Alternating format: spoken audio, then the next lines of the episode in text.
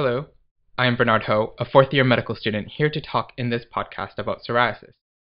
Psoriasis is a chronic, scaly, inflammatory skin disease that can affect people of all ages, affecting 1 to 2% of the population. There is a bimodal age distribution with psoriasis peak age of onset in the late teens and also in the 50s, affecting men and women equally. In children, boys are less affected than girls. In this podcast, we will go through the etiology, the history and examination, subtypes of psoriasis, pathogenesis, and lastly, management. The etiology is mainly unknown. However, genetic, environmental factors, and drugs such as lithium, beta blockers, antimalarials, and NSAIDs can play a role.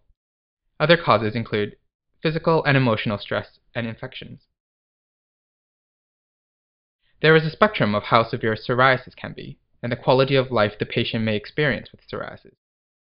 Some may be so mild that it is barely noticed by the affected person, and some may even require hospital admission. The patient will present with an itchy skin, which may or may not be tender. They may also describe pinpoint bleeding when they scratch off the scales. This is also known as Auspitz phenomenon. Some patients may develop joint pain, affecting one or more joints, and patient may complain of developing skin lesions along scars of sites of trauma also described as Koebner phenomenon. A PSAI, which stands for Psoriasis Area and Severity Index, can also be completed. On examination, you may see the following subtypes of psoriasis, as listed in the slide. Let's go through the different subtypes one by one. Chronic plaque psoriasis is the most common presentation of psoriasis and mainly local, affecting extensor surfaces of your knees and elbows and also generalized, affecting the scalp, trunk, umbilicus, lower back, and limbs. The plaques are thick, well demarcated, erythematous plaques with silvery scale. Large plaques can be quite resistant to treatment. Common sites where we find flexural psoriasis are such as armpits, groin, umbilicus, folds under the breast, between the buttocks, and around the anus. Because the areas affected can be quite moist, the psoriasis tends to be less scaly and more shiny and smooth. All other characteristics of psoriasis, the erythematous and well-defined borders, are still apparent. A common differential diagnosis for flexural psoriasis is seborrheic dermatitis. If flexural psoriasis is suspected, skin swabs must be taken to exclude candidiasis infection of the skin. Scalp psoriasis, often a cause of severe dandruff, can cause huge social awkwardness for the patient. Although it may cause some mild temporal localized hair loss, scalp psoriasis is generally not scarring and will not lead to permanent balding. Guttate psoriasis, gutta is Latin for teardrops, are numerous small drop-like lesions that can be found widespread over the trunk and limbs.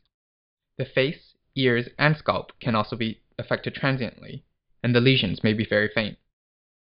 The rash comes very acutely within a couple of days and usually follows a streptococcal infection of the throat. So if guttate psoriasis is suspected, throat swab and anti-streptolysin O titer should be taken.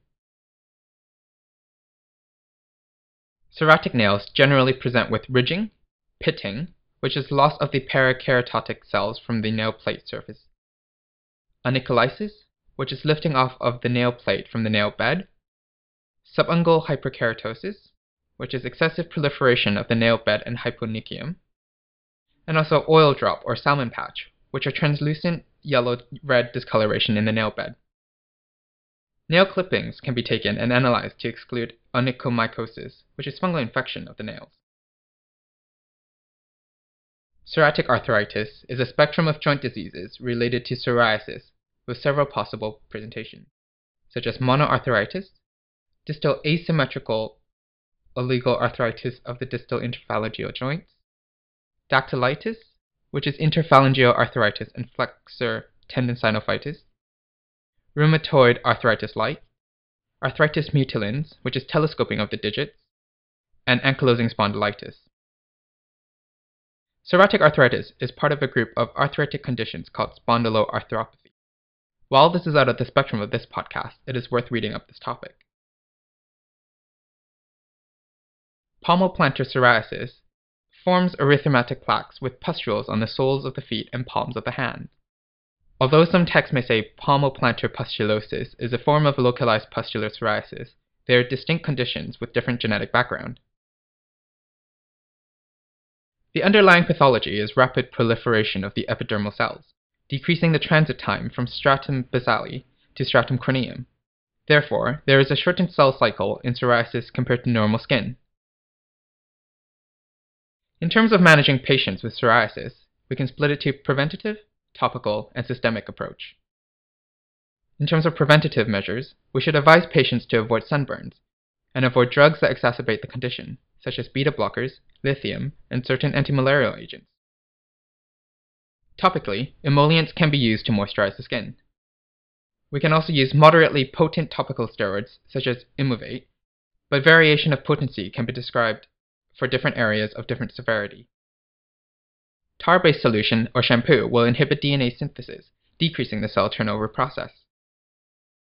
Calcipotriol, which is a vitamin D3 analog, can also help.